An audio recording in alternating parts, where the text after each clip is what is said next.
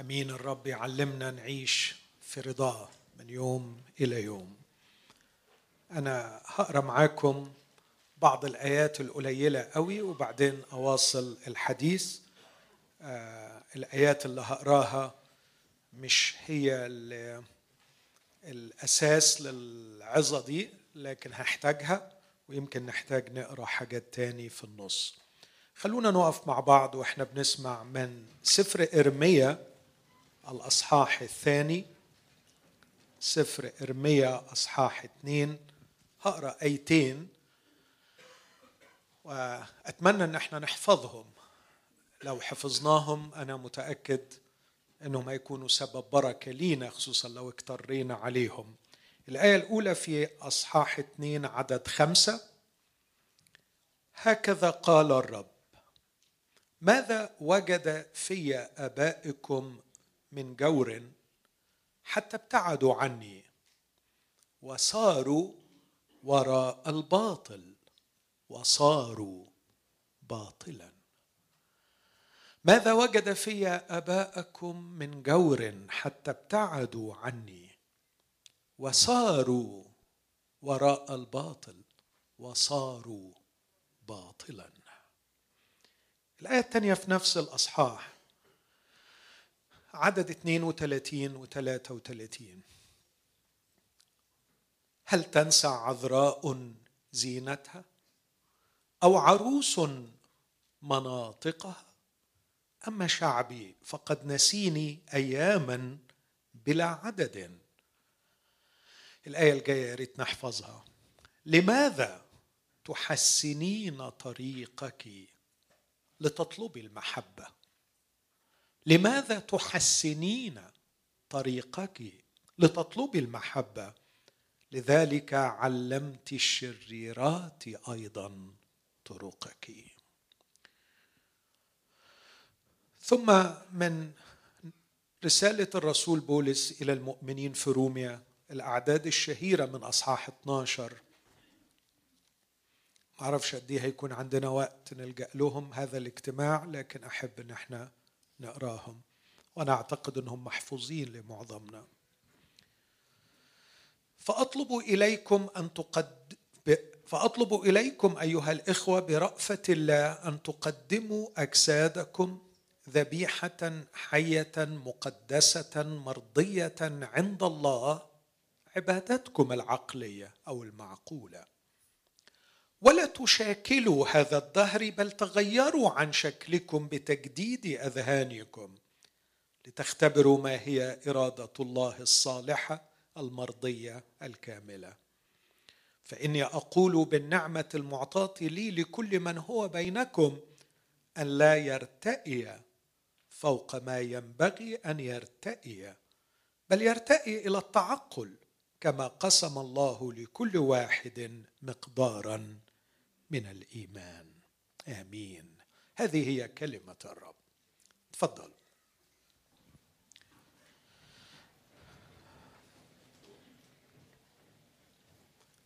زي ما ذكرت بالأمس يا أحبائي، مش بقدم محاضرات مرتبة في هذا الموضوع الثمين والعظيم، رغم أني كنت أحب أن أفعل هذا، لكن أقدم بعض الأفكار الكتابية حول هذه القضية التي أراها خطيرة وعظيمة، قضية الصورة المزيفة التي نعيشها أحيانا ونقضي العمر كله نعيش، لا نعيش حقيقتنا، لا نعيش ما نكونه في الداخل، لكن نعيش صورة ربما المجتمع يمدحها، أو ربما نحن أحيانا نرغب في أن نكونها لكنها لا تعبر عن حقيقتنا.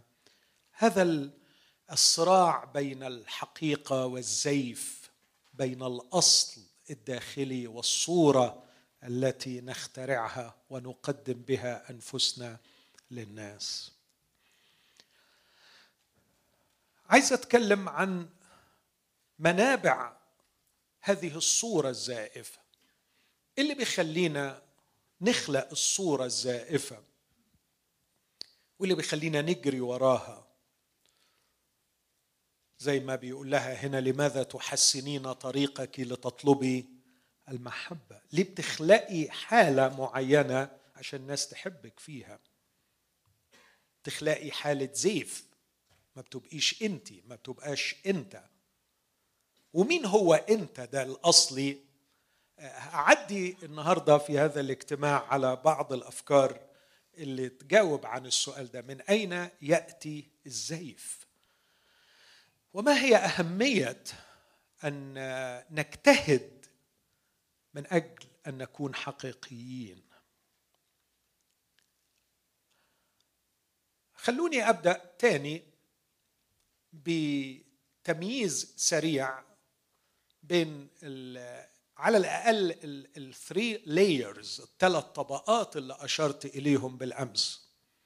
الطبقة الأولى اللي بيسميها الكتاب إنساننا الخارج، وده واضح جدا أنه الجسد، البادي بتاعنا. يقول في كورنثوس الثانية أصحاح 4: إن كان إنساننا الخارج يفنى فالداخل يتجدد يوما فيوم. فده الإنسان الخارج، الجسد. لكن واضح أنه حطوا في مقابلة مع الإنسان الداخل.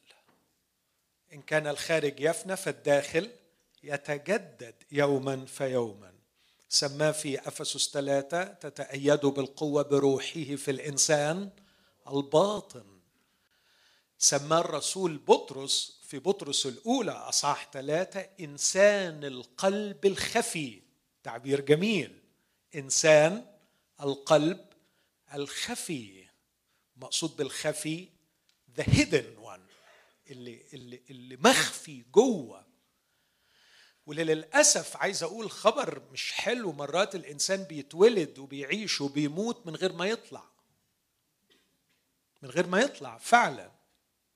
لم يقبل قبلة الحياة التي تحييه فتخرجه، والشخص يعيش ويموت نسخة من اللي حواليه، أو نسخة هو اخترعها، دون أن يعطينا الفرصة أن نتعرف عليه كمن هو في الحقيقة، ودون أن يتعرف هو على نفسه من يكون بالحقيقة كما خلقه الله وكما قصد له أن يكون، ودون أن يعطي فرصة لله أن يخلق ويطور هذا الكيان الداخلي الذي قصده من قبل تأسيس العالم، ربما أن يكون فلان باسمه.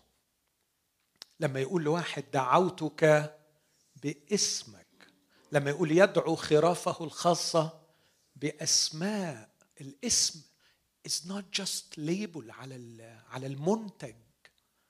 الاسم تعبير عن كيان مميز فريد ربنا قصده من قبل ما الإنسان ده يتولد. قبلما صورتك في البطن قدستك ودعوتك باسمك. أنت شخص فريد مميز، مش من قبيل المبالغة ولا المجاملة، ما فيش منه نسخة تاني. الله قصد هذا الكيان. صحيح ما تواجدش مرة واحدة، لكن الله وضعه بكل البوتنشل، بكل الإمكانيات الكامنة ليكون ما يريده الله أن يكون. يقول لما سر الله الذي أفرزني من بطن أمي ودعاني بنعمته. كانت عين الله عليه as a potential في بطن أمه، لكن الله كان عنده بلان، كان عنده خطة طويلة لتطوير هذه البذرة، لتطوير هذا الكيان، لجعله في النهاية الاسم الذي يريده، الكيان الذي يريده، الشخص الذي يريده. هذا هو فكر الله. لكن يدخل الشخص للحياة، وبسبب التشوه الداخلي والتشوه الخارجي يخلق الشخص والمجتمع ذاتا مزيفة، كيانا مزيف، يقدم به نفسه للناس ويتعرف به على نفسه ويعيش ويموت دون أن يكون ما ينبغي أن يكون.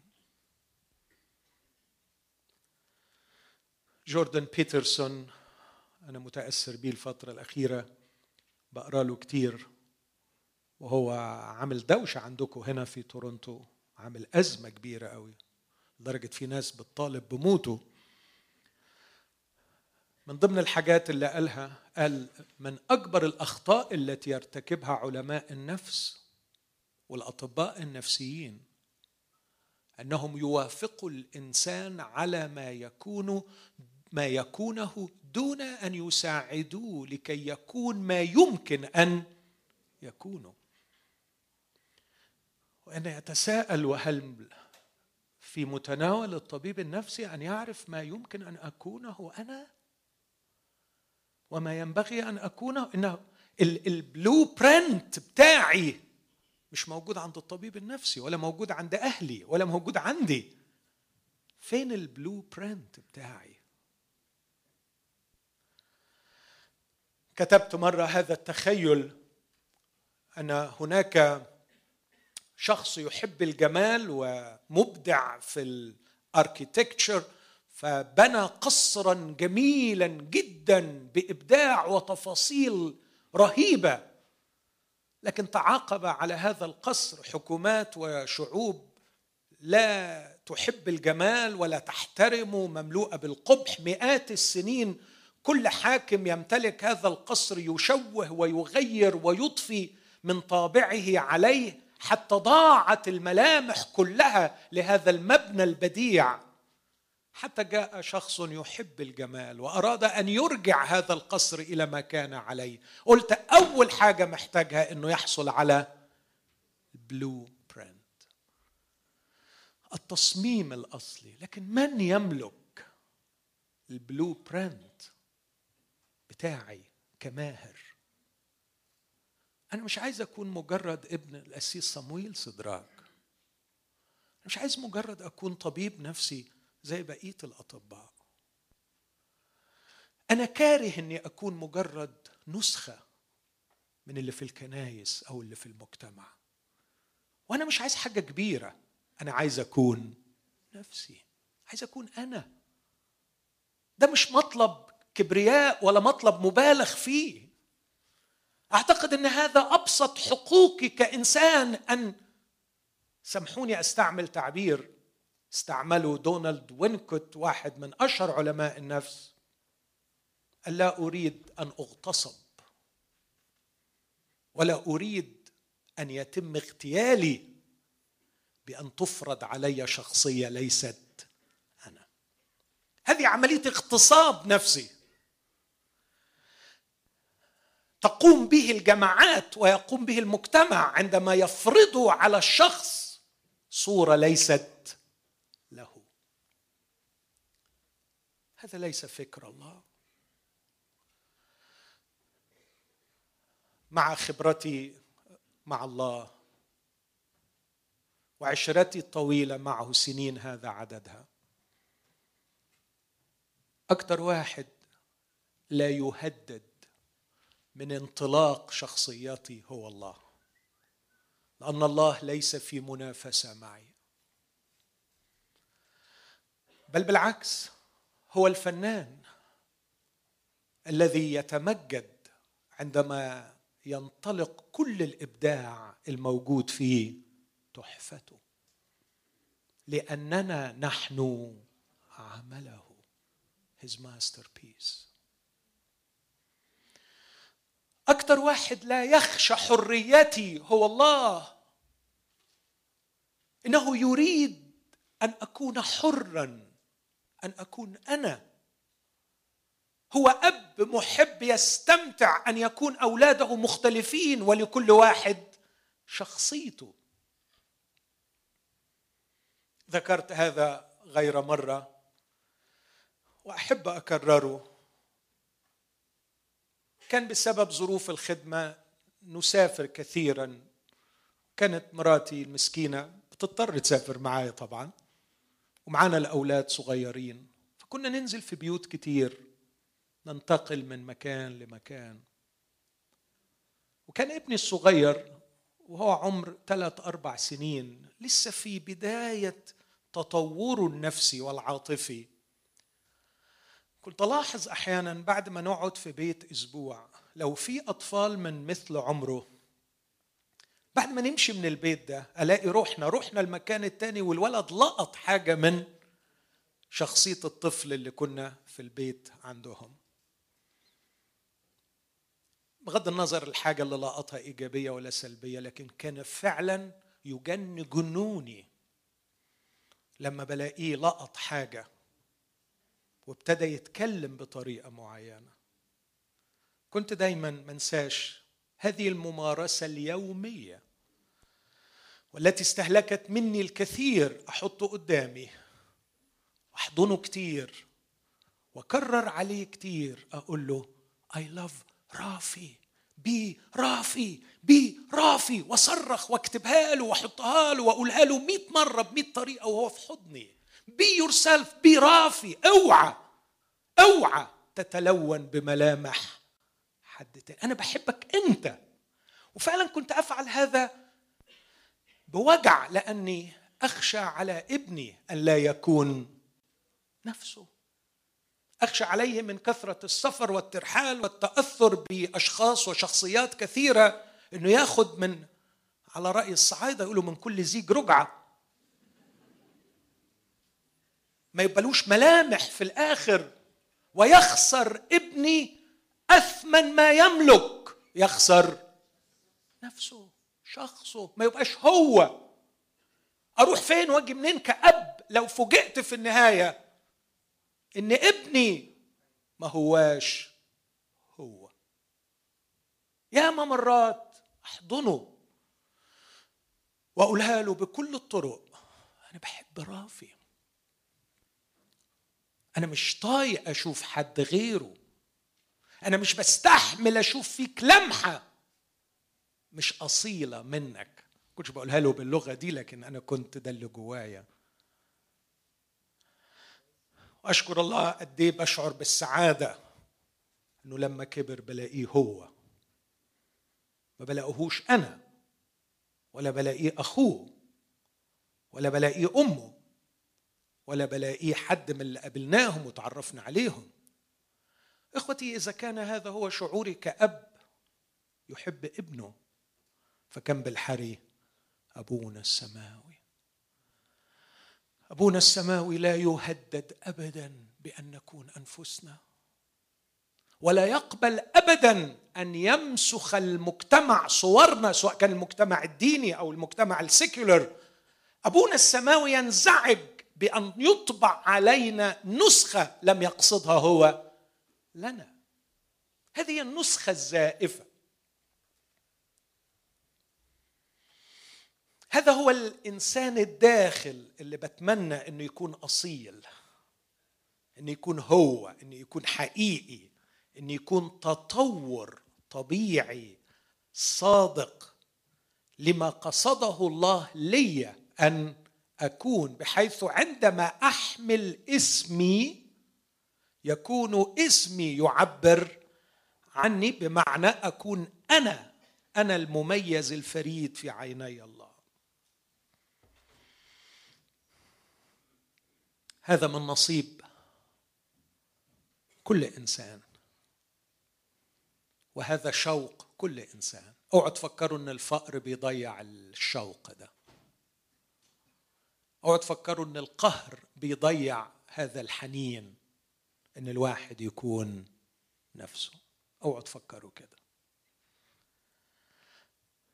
كل واحد فينا في اعماقه هذا القبس الالهي من الله الذي يدفعنا دفعا نحو التفرد، نحو ان نكون انفسنا. في داخلنا هذا القبس الالهي الذي يجعلنا نرفض أن نغتصب، أن نمسخ، نبقى مسخ من آخرين. يمكن بعضكم سمع مني القصة دي اللي بقولها أحيانا بحذر شوية، لأنه ممكن يكون فيها يعني لا أقصد أي نوع من الإساءة لإنسانة جميلة وكريمة، إنسانة بسيطة جدا بتساعد مراتي في البيت، تيجي تشتغل. وانتوا عارفين في مصر البؤس بتاع الناس دول قد إيه بيبقوا فعلا تعبانين.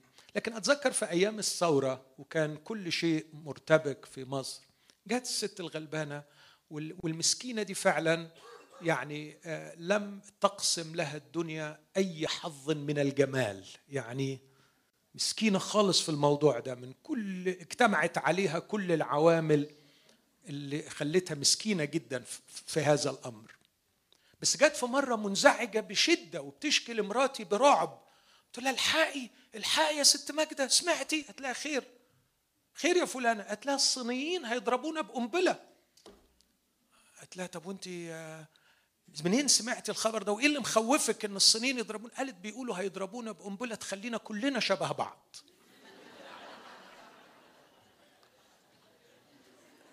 معرفش مين اللي ألف النكتة دي ولا مين اللي ضحك بيها عليها، بس هو غالبا واحد ريسست قوي شايف كل الصينيين شبه بعض وتصور ان الصينيين هيعملوا قنبله وهيضربونا بيها، ولما هنضرب بالقنبله هنبقى كلنا شبه بعض. انا لما سمعت القصه ماجده بتحكي لي بتقول لي الحق فلانه بتقول لي كذا كذا، ما قدرتش اقاوم الجانب الشرير اللي جوايا وقلت لها طب ما هي اكتر واحده هتستفيد.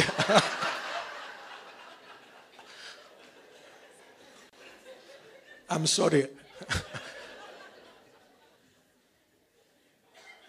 لكن توصل الفكرة بتاعتي اللي عايز أقولها. ده جانب سيء فيا ما حدش بيشوفه، بس يعني بس يوصل الفكرة إنه حتى لو هستفيد أنا عايز أكون نفسي، حتى لو القنبلة دي هتخلي شكلي حلو، بس الحنين الداخلي في الأعماق مش إن يبقى شكلي حلو، إني أكون نفسي. المجتمع ضحك علينا وباع لنا الفكرة إنه شكلك حلو أهم من إنك تكون نفسك، واشترينا الفكرة وعشنا طول العمر نصارع إنه يكون شكلنا حلو وخسرنا نفسنا. تصوروا يا إخوتي لو قلت إن هذا هو تفسيري الكتابي، ربما لا يوافقني البعض لكن أنا أقبل التحدي في هذا الأمر. هذا ما يقوله المسيح: ماذا ينتفع الإنسان لو ربح العالم كله وخسر نفسه؟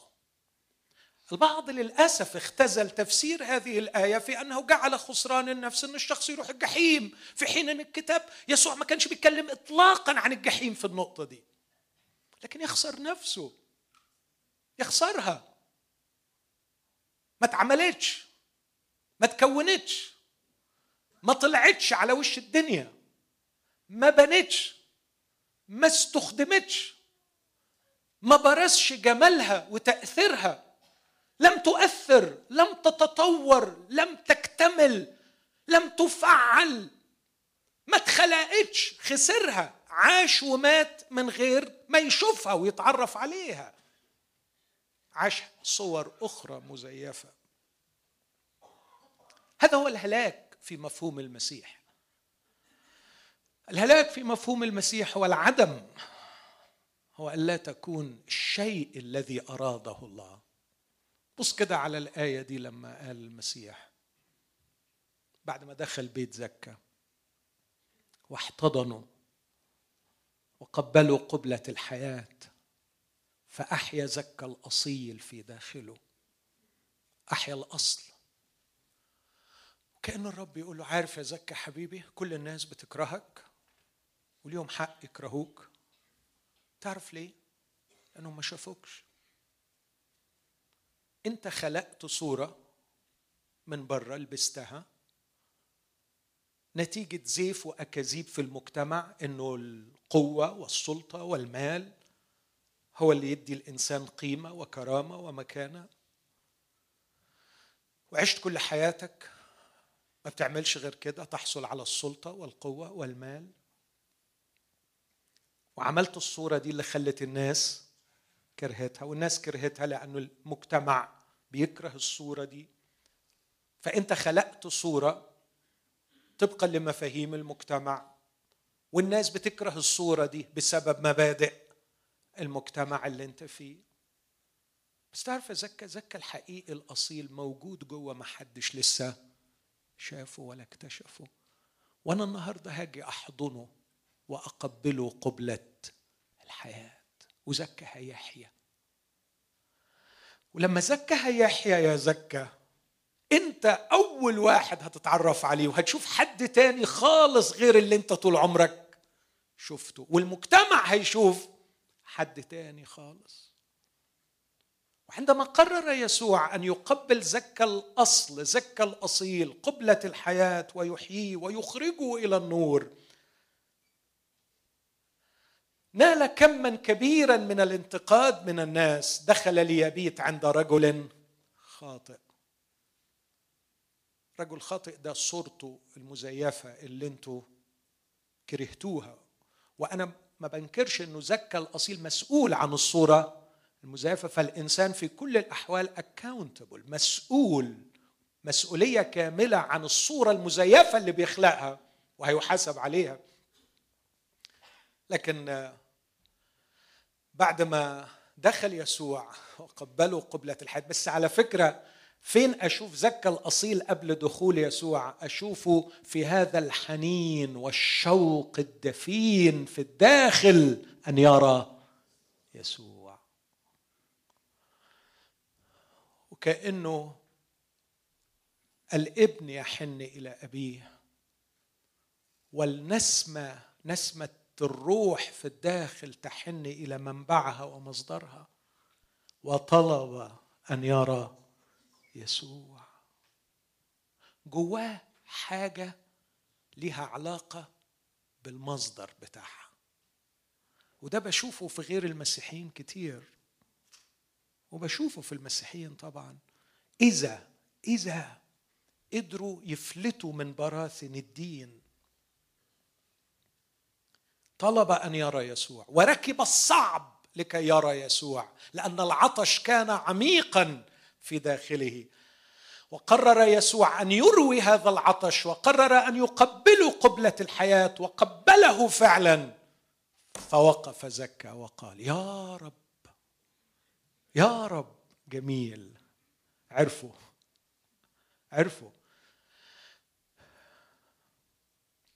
كالفن كان ليه سؤال بيطرحه: هو الواحد يعرف نفسه الأول ولا يعرف ربنا الأول؟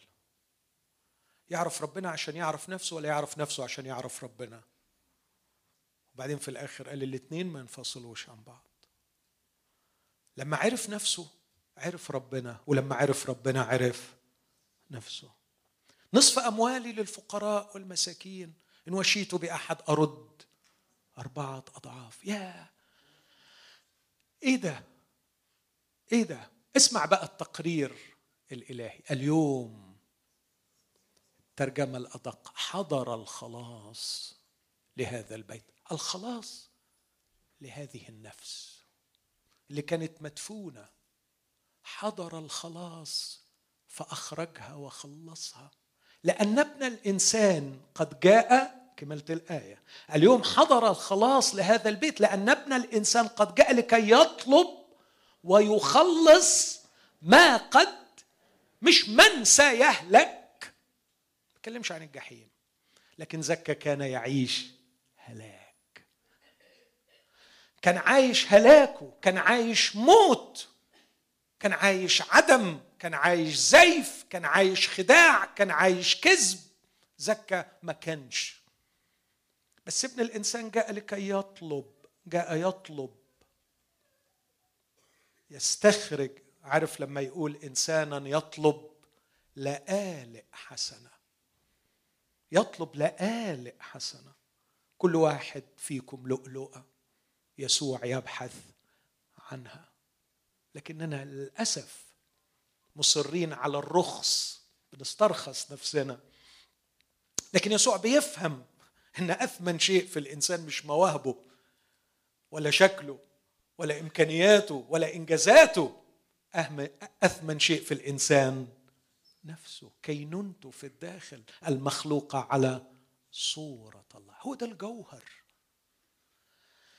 جاء يسوع لكي يستحيي ويستخرج هذه الجوهرة من تحت ركام الكذب والغش والخداع وأخرجه. لا أعرف بقية قصة زكا، كم سنة عاش، ماذا فعل، لكن أعرف جيدا أنه في هذا اليوم تعرف زكا على نفسه الأصيلة بعد أن نالت قبلة الحياة ودبت فيها الحياة.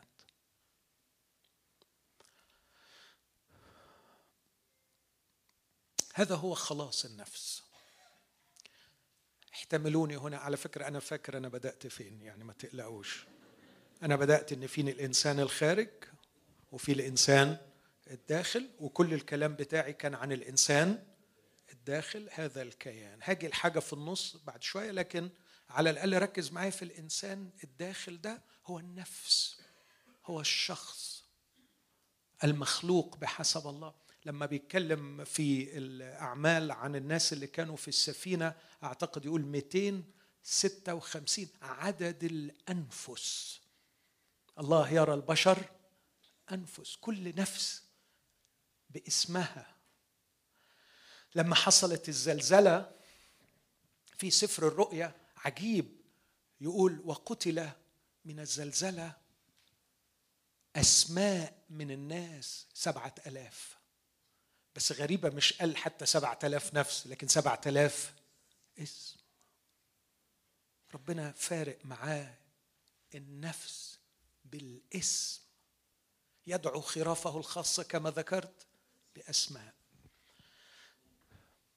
هنا بين قوسين أقول ما بقدرش أمنع شغفي من مقارنة المسيحية وروعتها ولا أنكر انحيازي إطلاقا، حتى كباحث لا أنكر انحيازي، ومفيش حد مش متحيز بالمناسبة، كلنا متحيزين. لكن عندما أقارن المسيحية بفلسفتين منتشرين في هذا المجتمع الغربي اللي أتمنى أنكم تتعرفوا عليه، دي بين قوسين يعني مش أتمنى، أرجوكم تتعرفوا عليه، بالفلسفة الإلحادية الماتيرياليزم، وبين الفلسفات الشرقية وعلى رأسها البوذية. في الفلسفة الإلحادية لا وجود للنفس، فالإنسان مجرد جسد، فما فيش نفس، فكل الكلام اللي أنا بقوله ده ملوش أي معنى ولا أي لازمة، لا خطة، لا غرض، لا معنى، لا أي شيء، مجرد جرثومة قد تطورت. كل ما علينا أن نفعله لها أن نخفف ألمها ونشبع احتياجاتها. هذا هو الإنسان عند الماديين. مش عايز أقعد أقرأ كلام كتير كيف احتقروه. كان البحث بتاعي عن الكرامة الإنسانية، لأنه في الثورة المصرية كان شعارها عيش حرية كرامة إنسانية، فعملت البحث بتاعي في الماجستير عن الكرامة الإنسانية، وليس لها أي أساس نظري في الإلحاد ولا في الدين. فكنت ببحث منين جابوا كلمة الكرامة الإنسانية، فقريت لأحد أشهر علماء البيولوجي، واحد اسمه ستيفن جاي غولد، بيقول كفانا هراءً، كفانا سخافة عندما نتكلم عن شيء اسمه الكرامة الإنسانية. إيه الكرامة الإنسانية؟ مفيش حاجة اسمها الكرامة الإنسانية. ما الإنسان إلا مجرد حيوان قد تطور، حاولوا فقط أن تسددوا احتياجاته وأن تخففوا آلامه. هذا هو الإنسان، لا نفس. طب وماذا عن الفلسفات الشرقية وعلى رأسها البوذية؟ الفلسفات المادية تقول لا نفس، الفلسفات الشرقية تقول أن النفس هي الشر الذي ينبغي الخلاص منه. بيعترفوا بوجود النفس، لكن النفس هي الشر كله، ورحلتك في الحياة من خلال اليوجا والتأمل والتدريب انك تتخلص من النفس، تتخلص منها. وعلى فكرة يوم في النهاية انت هتطلع من الدنيا والنفس بتاعك ما خلصتش قوي، لأنك معرفتش في حياتك تتخلص منها كما ينبغي، فيبقى فاضل فيها 60% مثلا. فتعمل إيه الكارما؟ قوانين الكارما، مش الكارما القناة، الكارما الهندي. تعمل إيه الكارما؟ تخليك تتولد تاني علشان تخلص بقية الحساب، وبعدين تطلع من الدنيا اتألمت وتعذبت وتخلصت من النفس بنسبة كمان 20%، يبقى فاضل لك 40 تاني. فتروح تلف لفة تاني ولفة تالت ولفة رابعة لغاية ما في الآخر تخلص منها خالص. ولما تخلص منها خالص تنضم للنيرفانا، والنيرفانا هي العدم. فالتارجت النهائي بتاعنا والغرض النهائي هو أن نصل إلى العدم. يعني واحد خلاني من الأول عدم والتاني عايز يوصلني للعدم. النفس لا وجود لها عند الماديين، النفس شر ينبغي الخلاص منه عند الشرقيين. النفس هي الجوهرة التي ينبغي خلاصها عند المسيحيين، جوهرة، وجاء المسيح لكي يخلصها، يخلصها من اللا معنى، من اللا شيء، يخلصها من اللا تأثير، يخلصها من أن تكون ممسوخة، يخلصها بأن تكون هي، أن أكون أنا كما أرادني الله. في النص ما بين الإنسان الداخل وما بين الجسد الإنسان الخارج توجد البرسوناليتي اللي سميناها الشخصية. النهاردة على الفطار مع عادل كنا بنتناقش، وقال لي أنه علشان وجهة نظره وأنا أميل إليها بشدة صوفار لغاية ما نشوف لو في حاجة أقوى من كده، لكن قال لي الشخصية والشخص، الفرق ما بين البرسوناليتي والكاركتر. امبارح قلت ان البرسوناليتي هي الاوتر شيل، هي الغلاف الخارجي للكاركتر، للكيان الداخلي، وده اللي بنتولد بيه. طباع مختلفة، سمات نفسية مختلفة، انطوائي، انبساطي، نشيط زيادة، بطيء زيادة. مرات اقعد مع واحد، فعلا لسه الاسبوع اللي فات كنت بتعرف على واحد زوج صديقة عزيزة، فقعدنا طول الوقت ما نطقش كلمتين، وهو مبسوط على فكرة خالص، يعني مش مكان. ففي الآخر ضحكت معه قلت له مش معقول صدعتنا بكتر الكلام، يعني انطق شوية. يعني الراجل سعيد جدا بيقول بالعكس أنا مبسوط قوي، أنا قاعد سعيد جدا. على العكس واحد تاني وكان فعلا نفسي نهديه شوية علشان نلحق نتكلم مع بعض، لأنه مش سايب لنا فرصة. هو بيشعر انه فترات الصمت معناها انه هو لازم يتكلم، ودي كارثه نفسنا نخلص منها برضو. يعني دي بتساعد على انتشار الزيف. لكن هذه هي السمات النفسيه التي يولد بها الانسان، ودي زي ما قلت امبارح ما فيهاش صح وغلط، ده حلو وده حلو، ده مطلوب وده مطلوب، ده الاحتياج وده الاحتياج. لكن اللي فيه صح وغلط هو الشخص، الكاركتر، الكيان الداخلي، لانه ده مجمل أو مجموع الكيان الأخلاقي والعقائد المحورية. ولما نقول كيان أخلاقي فيه صح وغلط، لما نقول عقائد محورية فيه صح وفيه غلط.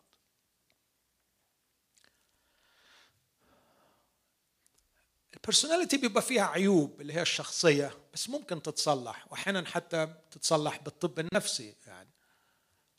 لكن الكيان الأخلاقي محتاج إحياء من الله. والسؤال اللي بطرحه دلوقتي وعايز اخد فيه بقية الوقت، اللي هو قد ايه الوقت اللي باقي؟ ربع ساعة؟ ربع ساعة فريدي ولا لسه شوية؟ طيب اخد الوقت اللي باقي. احنا ليه بنخلق الشخصية المزيفة دي اللي هو الصورة الغير حقيقية دي؟ ليه بنخلقها؟ أعتقد أنه القصة المسيحية بتقدم إجابة عن هذا السؤال، إجابة وجيهة، إجابة منطقية، زي ما بتقدم أجوبة عن حاجات كتير ملهاش إجابة في كثير من النظريات، أو ليها إجابة لكن ضعيفة. القصة المسيحية بتبدأ بأول صفحة في الكتاب المقدس لما الله قال نعمل الإنسان على صورتنا كشبهنا. هذا هو تعريف الإنسان، هذا هو تعريف الأصل، هذا هو تعريف الكيان. ولاحظ أن الكلام ده في تكوين 1 ملهوش علاقة بالجسد، لأنه الجسد كونه في تكوين 2. فالفكر الإلهي لما بيقول نعمل الإنسان على صورتنا كشبهنا، أكيد ما كانش يقصد البادي، الجسم. للأسف البعض تصور هذا وقال على صورة الله لأنه واقف على 2 مش زي الحيوانات. لا طبعا، ده كلام سطحي جدا. بيتكلم عن الكيان الداخلي، وأنا حطيت له تعريف من زمان وقلت أنه ببساطة مش كل التعريف لكن أقتبس منه جزء، أنه روح سمائية جاية من السماء مش منبعها من الأرض، روح سمائية في جسد. مش عايز أقول متجسدة علشان أحتفظ بكلمة التجسد للمسيح، لكن أقول روح سمائية في جسد،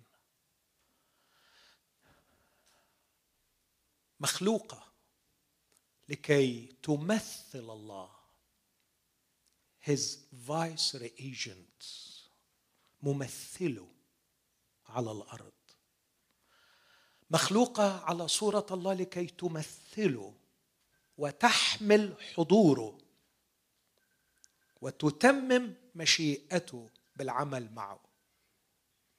روح سمائية في جسد، مخلوقة على صورة الله لكي تمثله to represent him وتحمل حضوره في الأرض وتتمم مشيئته بالعمل معه. فكر في ال3 حاجات دول. أمثله، أحمل حضوره، وأعمل معه. أنا هنا لكي أمثل هذا الإله في الخليقة، مرتبطة بالسلطان، مش كده؟ لما أمثل الله تعني أن فيه باور، فيه سلطان. وعشان كده لو تكمل الآية نعمل الإنسان على صورتنا كشبهنا فيتسلطون، في سلطة.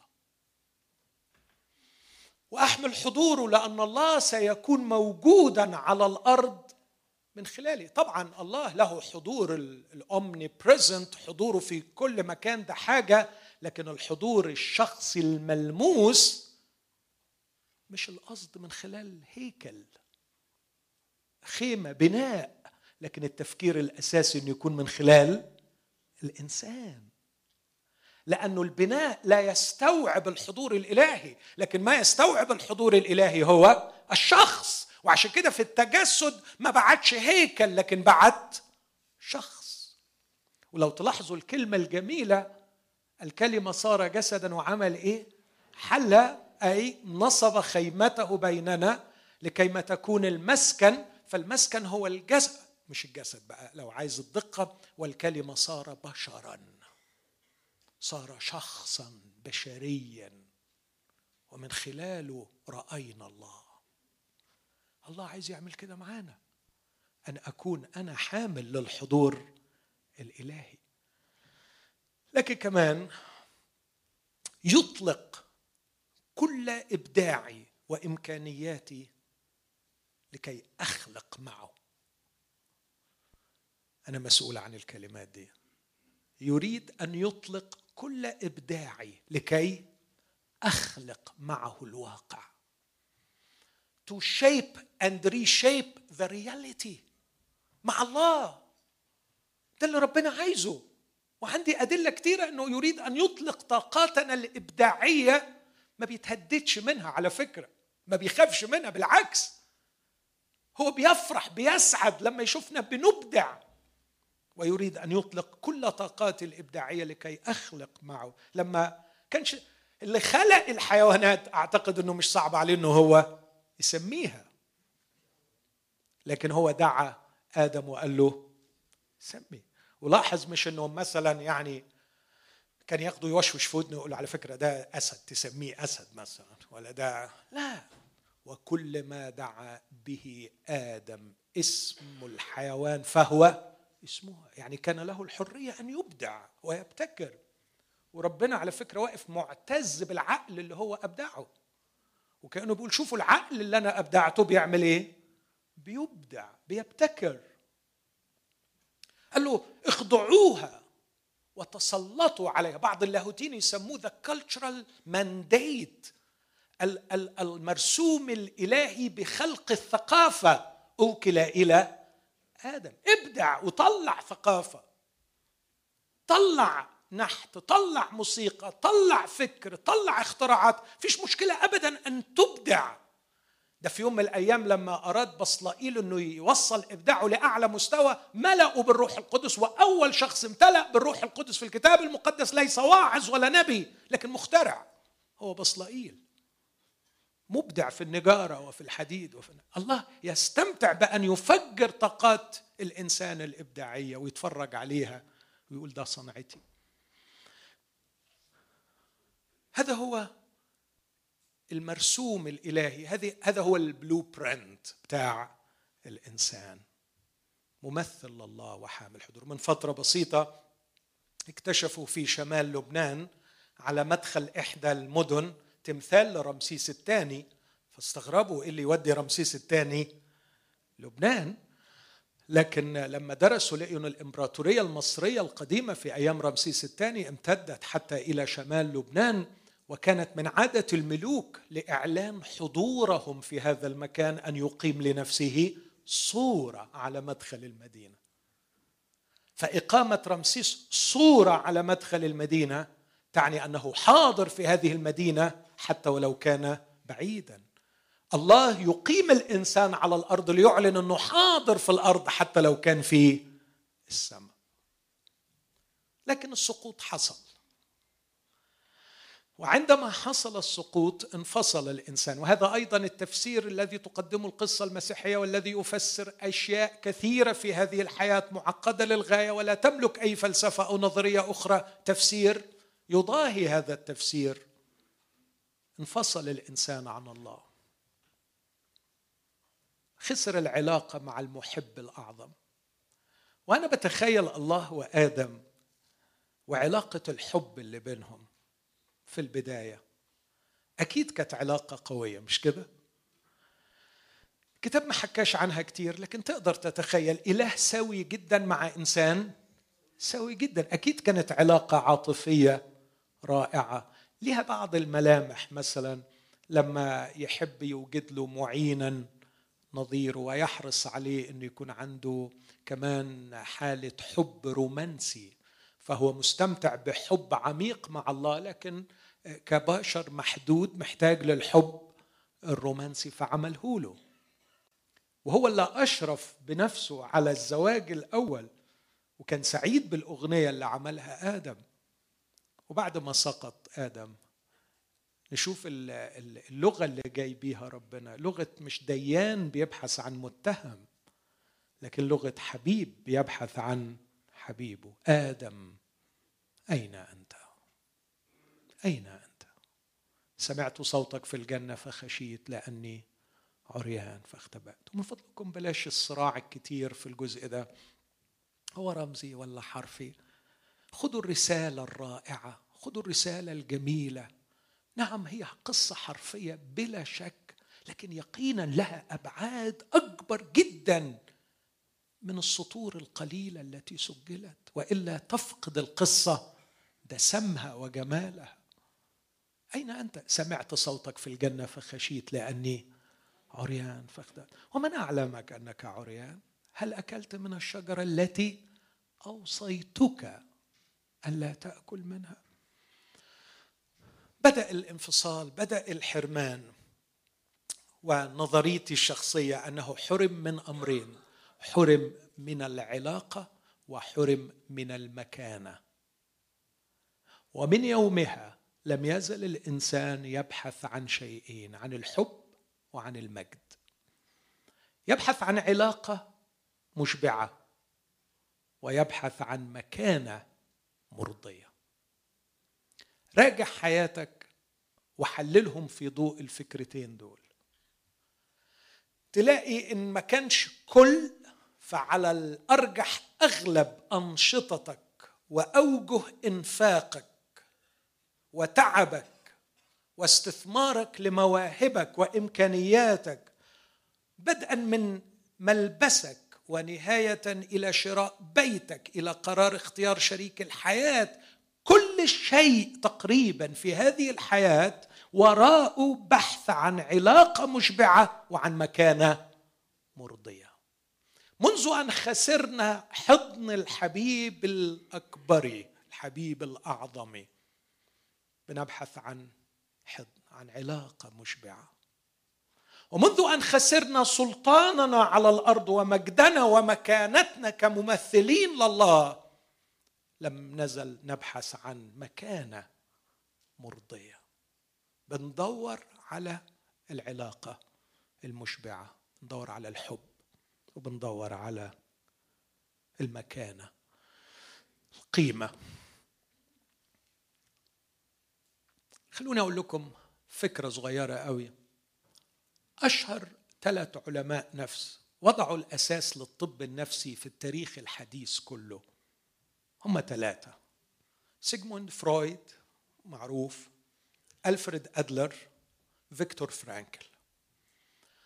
ال3 دول هم اللي أسسوا للطب النفسي في العصر الحديث في القرن ال20. وال3 اختلفوا مع بعض، وفي واحد رابع اسمه دونالد وينكوت ملهوش نفس الشهرة بتاعتهم، لكن الحقيقة ليه إسهام لا يهمل. ال3 دول كان سر الاختلاف بتاعهم، كل واحد رغم أن أحدهم كان تلميذ الآخر، كل واحد يتمرد على أستاذه وياخدنا في حتة تاني. كلهم كانوا بيدوروا في حتة، هو الإنسان إيه المحرك الأساسي النفسي ليه، الدافعية الأساسية في كل ما يفعله. لأنه لو قدرنا نفهم إيه اللي بيحرك الإنسان هنقدر نفسر كل التصرفات والسلوكيات بتاعته. فمعظمنا عارف سيجموند فرويد قال هو ما بيدورش غير على المتعة، ولا سيما المتعة الجنسية، pleasure، بيدور على اللذة، هو محتاج يتبسط.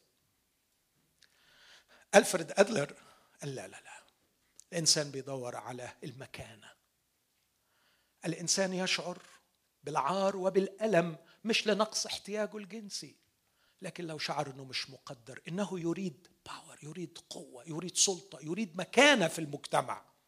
فتقدر تفسر كل تصرفاته في ضوء بحثه عن المكانة.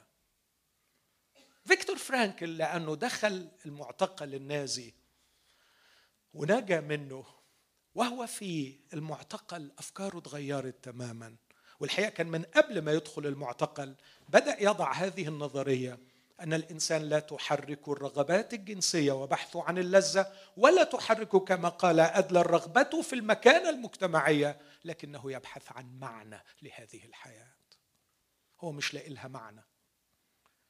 والمقصود بالمعنى أنه عايز إطار يفسر له اللي بيحصل معاه. هو ما عندوش مانع يتعرض للمعتقل، بس بشرط أن المعتقل ده يكون ليه معنى. هو ما عندوش مشكلة أنه يعاني الفقر، بس بشرط أن الفقر يكون ليه معنى. حتى لما بتديله متعة وبياخد المتعة بعد شوية يمل منها إذا ما كانش ليها معنى. ففي المتعة وفي الألم، في الحرمان وفي الإحسان، في كل شيء الإنسان يبحث عن معنى. وجهة نظر قوية وتحترم. فكر في ال3 حاجات دول، وفكر في القصة المسيحية، تلاقي أنه الورلد فيو أو النظرة الشاملة المسيحية للحياة أشمل وأعم وتضم كل ده.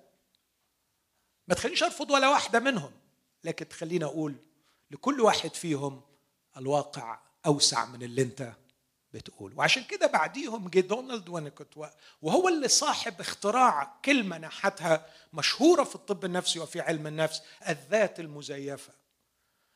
وقال إن الإنسان الدافعية الأساسية بتاعته مش ولا واحدة من ال3 دول، لكن يبحث عن علاقة عاطفية مشبعة، ولا سيما مع أمه في البداية. ولأنه يريد أن يحتفظ بأمه محبة له، فهو يطور كل ما يرضيها، ويطور كل ما يسكن غضبها، وكل ما يزيل كآبتها، ويعمل في نفسه كل البدع لكي يظل محتفظا بمحبة أمه أطول وقت. للأسف الشديد بيكون مع الوقت طور شخصية أو طور كيان غير حقيقي ملهوش دعوة بالذات الحقيقية الموجودة في داخله.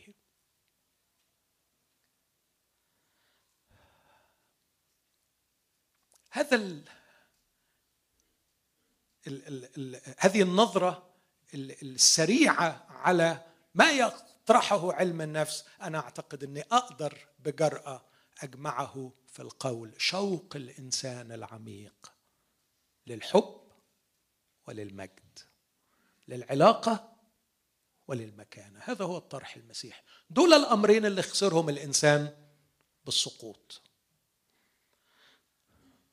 خلاص ما عادش بيلتقي بالرب عند هبوب ريح النهار عشان ياخد الحضن بتاعه، هو محتاج الحضن ده، فبيضطر يدور على الحضن ده في أي حتة. أكتر بديل للحضن ده هو إيه النهاردة؟ جواز. ودي أكبر خدعة حقيقي حقيقي. الحب الرومانسي النهاردة، الحب الرومانسي من أفشل المشروعات الإنسانية على وجه الأرض وفي كل التاريخ. لم ينجح قط في أن يشبع أعمق احتياجات الإنسان. ومعظم فشل الجوازات من سبب واحد: داخلين على إخوانا بتوقع غير صحيح، فاهمين أن العلاقة بالحب الرومانسي والعلاقة الزوجية هي دي المرفأ الآمن الذي سيشبع الاحتياج. لا لا لا، على فكرة ربنا ما عملش الحب الرومانسي حتى في الجواز علشان يحل محل العلاقة مع الله. الحب الرومانسي على العين والراس، له قدسيته، وفي سفر بأكمله في الكتاب يقدسه ويكرمه، لكن مش مصمم من الله عشان يعالج مشكلة الإنسان. بس بعد ما البشر ابعدوا الله من الحساب، ما عادش فاضل لهم إلا الحب الرومانسي. أفضل خبرة موجودة على وجه الأرض، بس حملوها ما لا طاقة لها به. لا يستطيع الحب الرومانسي أن يملأ فراغ الإنسان، وإذا ما فاقوش الأزواج من هذه الخدعة هيفضلوا يعانوا طول عمرهم. تيموثي كيلر يقول: My love tank أكبر من إمكانيات مراتي. اللوف تانك بتاعي واسع قوي، مراتي ممكن تحط فيه شوية بس هو أوسع. وإني أحمل مراتي إني تملالي اللوف تانك بتاعي ده ظلم ليها، هي مش مخلوقة عشان كده، وما تعرفش تعمل كده، وما تقدرش تعمل كده. شوق الإنسان للعلاقة محتاج حضن. طبيب نفسي مصري كتب بحث، أنا ما أعرفش مدى دقته، لكن طبيب محترم قال إن الإنسان to maintain him محتاج 4 أحضان في اليوم. علشان يبقى healthy 8. قولوا لي كم واحد فيكم بياخد كم حضن في الشهر؟ وده بيقول لك عايز 8 في اليوم بس عشان الواحد يبقى healthy. حد فاضي يا عم؟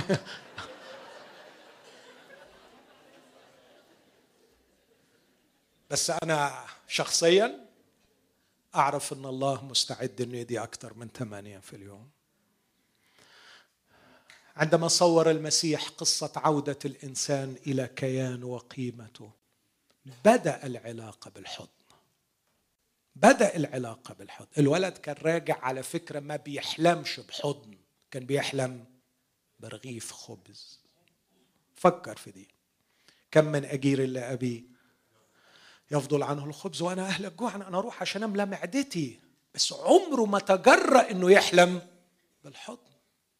لكن لما رجع وإذ لم يزل بعيدا رآه أبوه فتحنن ووقع عليه وقبله، أو بحسب بعض الترجمات غطاه بالقبلات. في داخل الحضن، أنا من وجهة نظري حدثت التوبة، أو مش وجهة نظري أنا الشخصية، أنا موافق عليها وجهة نظر كينيث بيلي الراجل اللاهوتي اللي درس الشرق الأوسط كما لم يدرسه أحد. بيقول ان التوبه ما حصلتش لما عاد الى نفسه، رجع الى نفسه، لانه هو كان راجع بيدور على بطنه، لكن التوبه حصلت لما دخل في الحضن. ايه ده؟ ايه ده؟ انت بتحضني بعد اللي عملته فيك؟ بتحضني؟ ده انا كنت غبي بشكل، اخطأت يا ابي، انا عايز الحضن ده. قال له حبيبي مش هتخرج من هنا تاني خلاص. انا شخصيا اؤمن انك لو عايز 16 في اليوم هيديك. ابي وامي قد تركاني والرب. الشطاره بقى تعرف ازاي تتحضن، دي الشطاره، وده اللي اتمنى ان يعني يكون عندنا فرصه في المؤتمر، كيف افهم لغه الحب الالهي علشان اخد الحضن الالهي. لكن الانسان مش بس محتاج للحضن، محتاج للمكانه. وهنا بقى تبص تلاقي اللاهوت السخيف اللي كنت بتكلم عنه، اللاهوت السخيف اللي بتكلم عنه واللي ضيع الدنيا، انه اول ما تيجي تتكلم عن المكانه، الذات يا اخونا بقى والكبرياء. يا جماعه ربنا خلقنا ندور على مكانه، ومش هنهدى ولا نركح المنياوي دي، مش هنهدى ولا نستقر الا اذا حصلنا على مكان. ما تخافش، قول شكلكم خايفين طبعا. نحصل على مكانه، لان الله ما خلقنيش علشان اكون بلا مكانه بلا قيمه. انا بستغرب، انا بسميه لاهوت شعبي غير معتمد على كلمه الله، لانه الكتاب مثلا يتكلم عن ان الجميع اخطاوا واعوزهم. يعني ايه اعوزهم مجد الله؟ يقول لك يعني ما مجدوش الله. يا عم ما كان يقول ولم يمجدوا الله، لكن لما نقول اعوزهم الخبز اقصد ان هم محتاجين ايه؟ محتاجين خبز. طب اعوزهم مجد الله يعني محتاجين ايه؟ مجد الله، محتاجين مجد، وربنا خلقنا للمجد.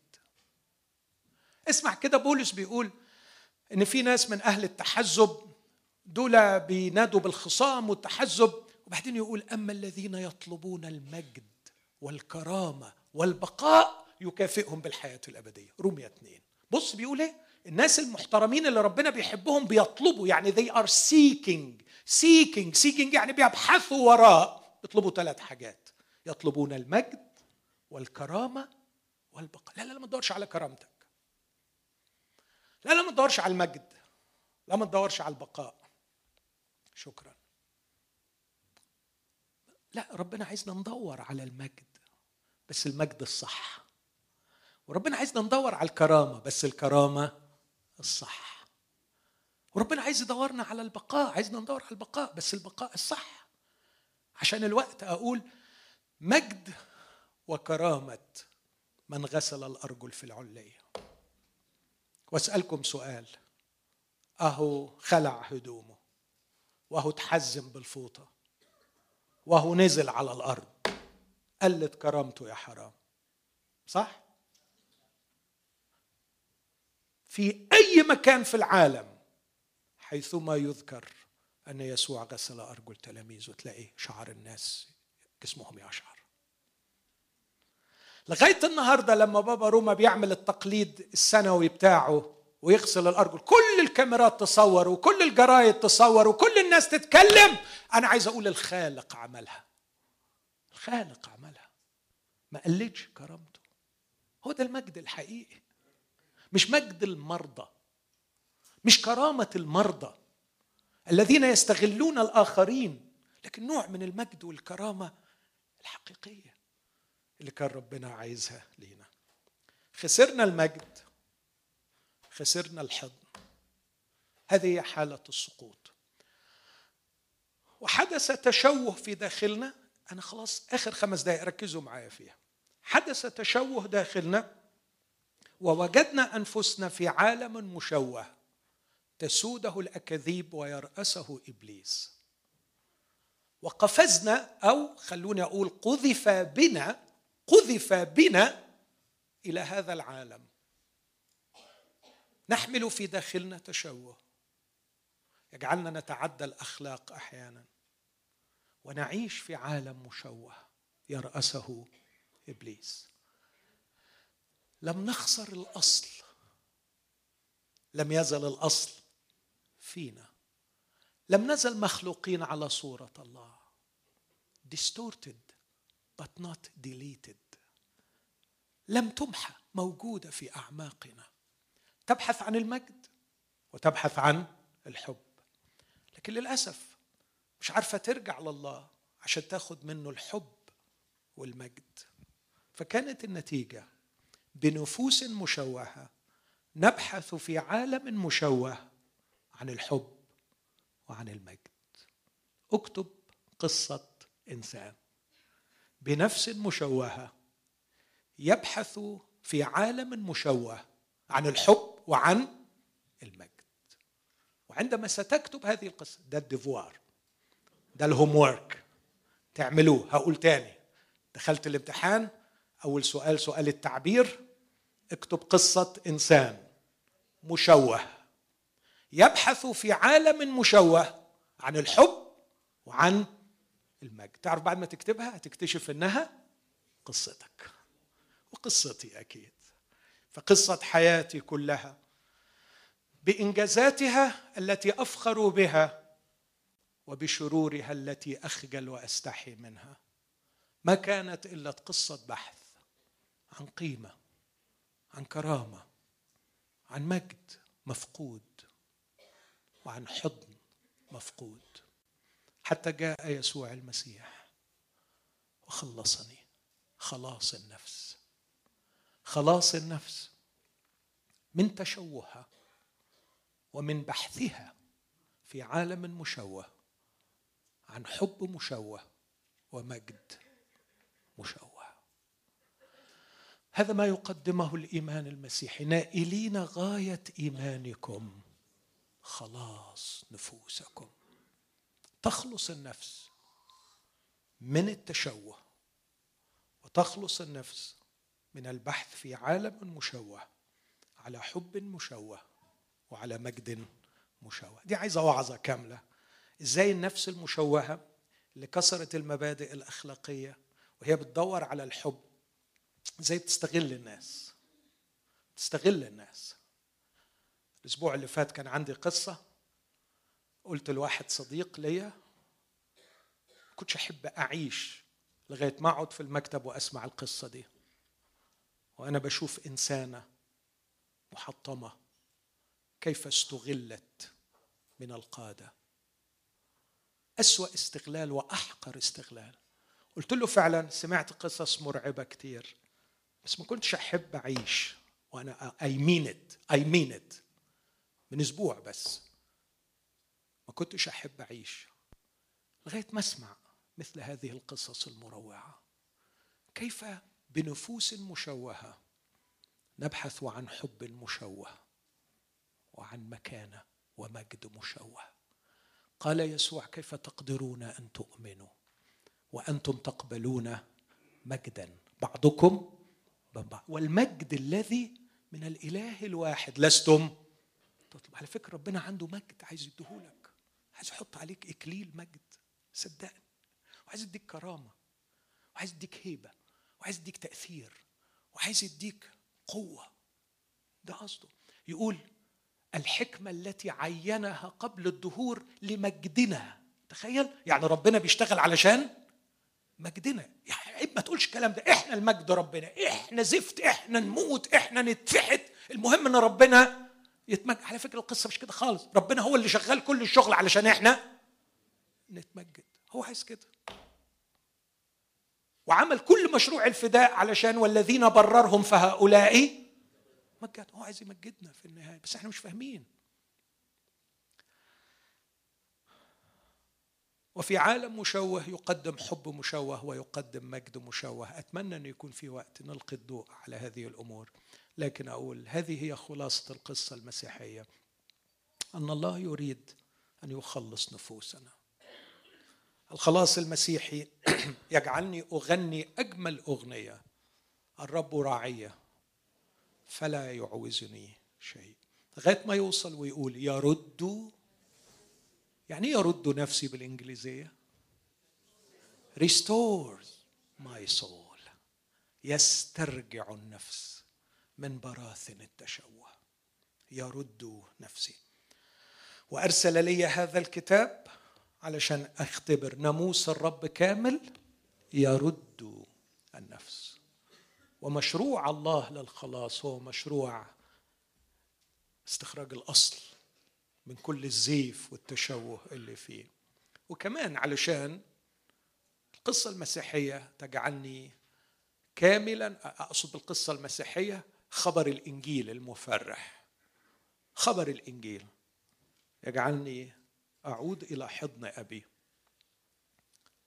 في حضن أبي أعرف طريقي من جديد إلى الحضن الأصيل الذي تقتات عليه نفسي، تتغذى عليه نفسي، والذي بدونه لا أكون سويا، لا أعيش ناجحا. حضن أبي، حضن أبي الذي بدونه وجدت نفسي مع الزواني ومع الخنازير، لكن الكرامة والمجد تعود عندما عدت إلى حضن أبي. لكن القصة لم تتوقف عند الحضن، فأبي بنفسه وضع خاتما في يدي، وهذا الخاتم يعني الكرامة والمجد. خاتم أبي يعني أني أحمل سلطة، سأوقع الأوراق بالنيابة عن أبي. الخاتم في الابن الضال مش زينة، الخاتم في قصة الابن الضال له الحق أن يمثل أبيه. سأوقع الأوراق، عدت إلى حضن أبي ولبست خاتم أبي. هذا ما يحفظني ويحميني ويمنعني من اختلاق ذاتا مزيفة تشحذ حبا زائفا وتشحذ مكانة زائفة. أختم بالآيتين في سفر إرمية اللي أتمنى تكونوا حفظتوهم. ماذا وجد في آباؤكم من جور حتى ابتعدوا عني وصاروا بالسين، وصاروا وراء الباطل، وصاروا باطلا. سوف تصير ما تسير وراءه، وإن سرت وراء الباطل ستصبح أنت أكذوبة. إذا سرت وراء الأكاذيب مصيرك النهائي أنك أنت نفسك هتبقى أكذوبة. ويا للمأساة عندما يتحول الإنسان إلى مجرد كذبة. نذكر تاريخ رؤساء حكام أباطرة، من وجهة نظري عندما أقرأ تاريخهم وما فعلوا في بلادهم أقول لقد كان أكذوبة عبرت على البلد، دمرت وانتهت.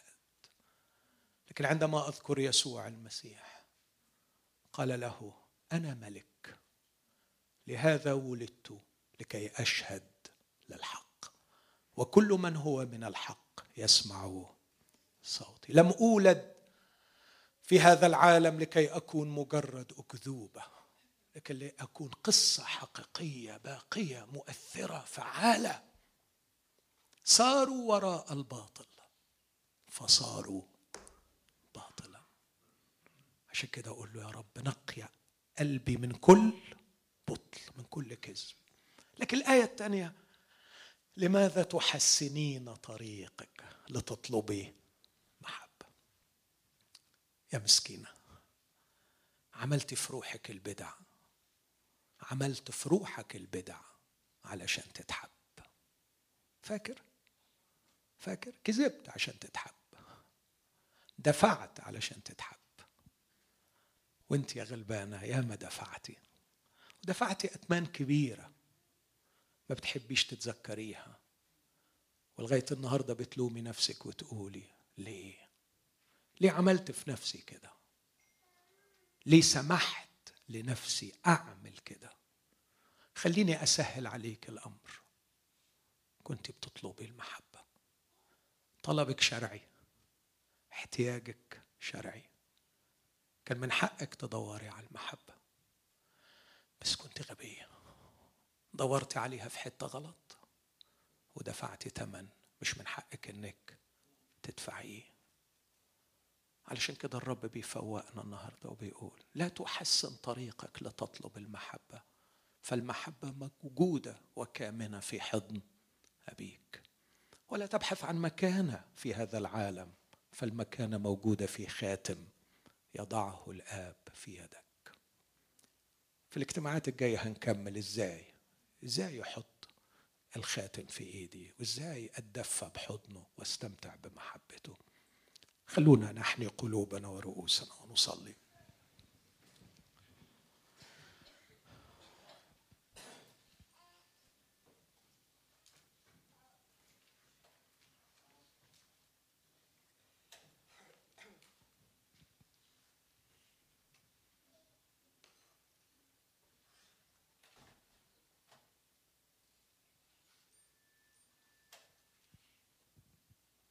أكتر شيء إبليس بيعمله بيخلينا نتشتت، فأرجو أن لا تخضع للتشتيت.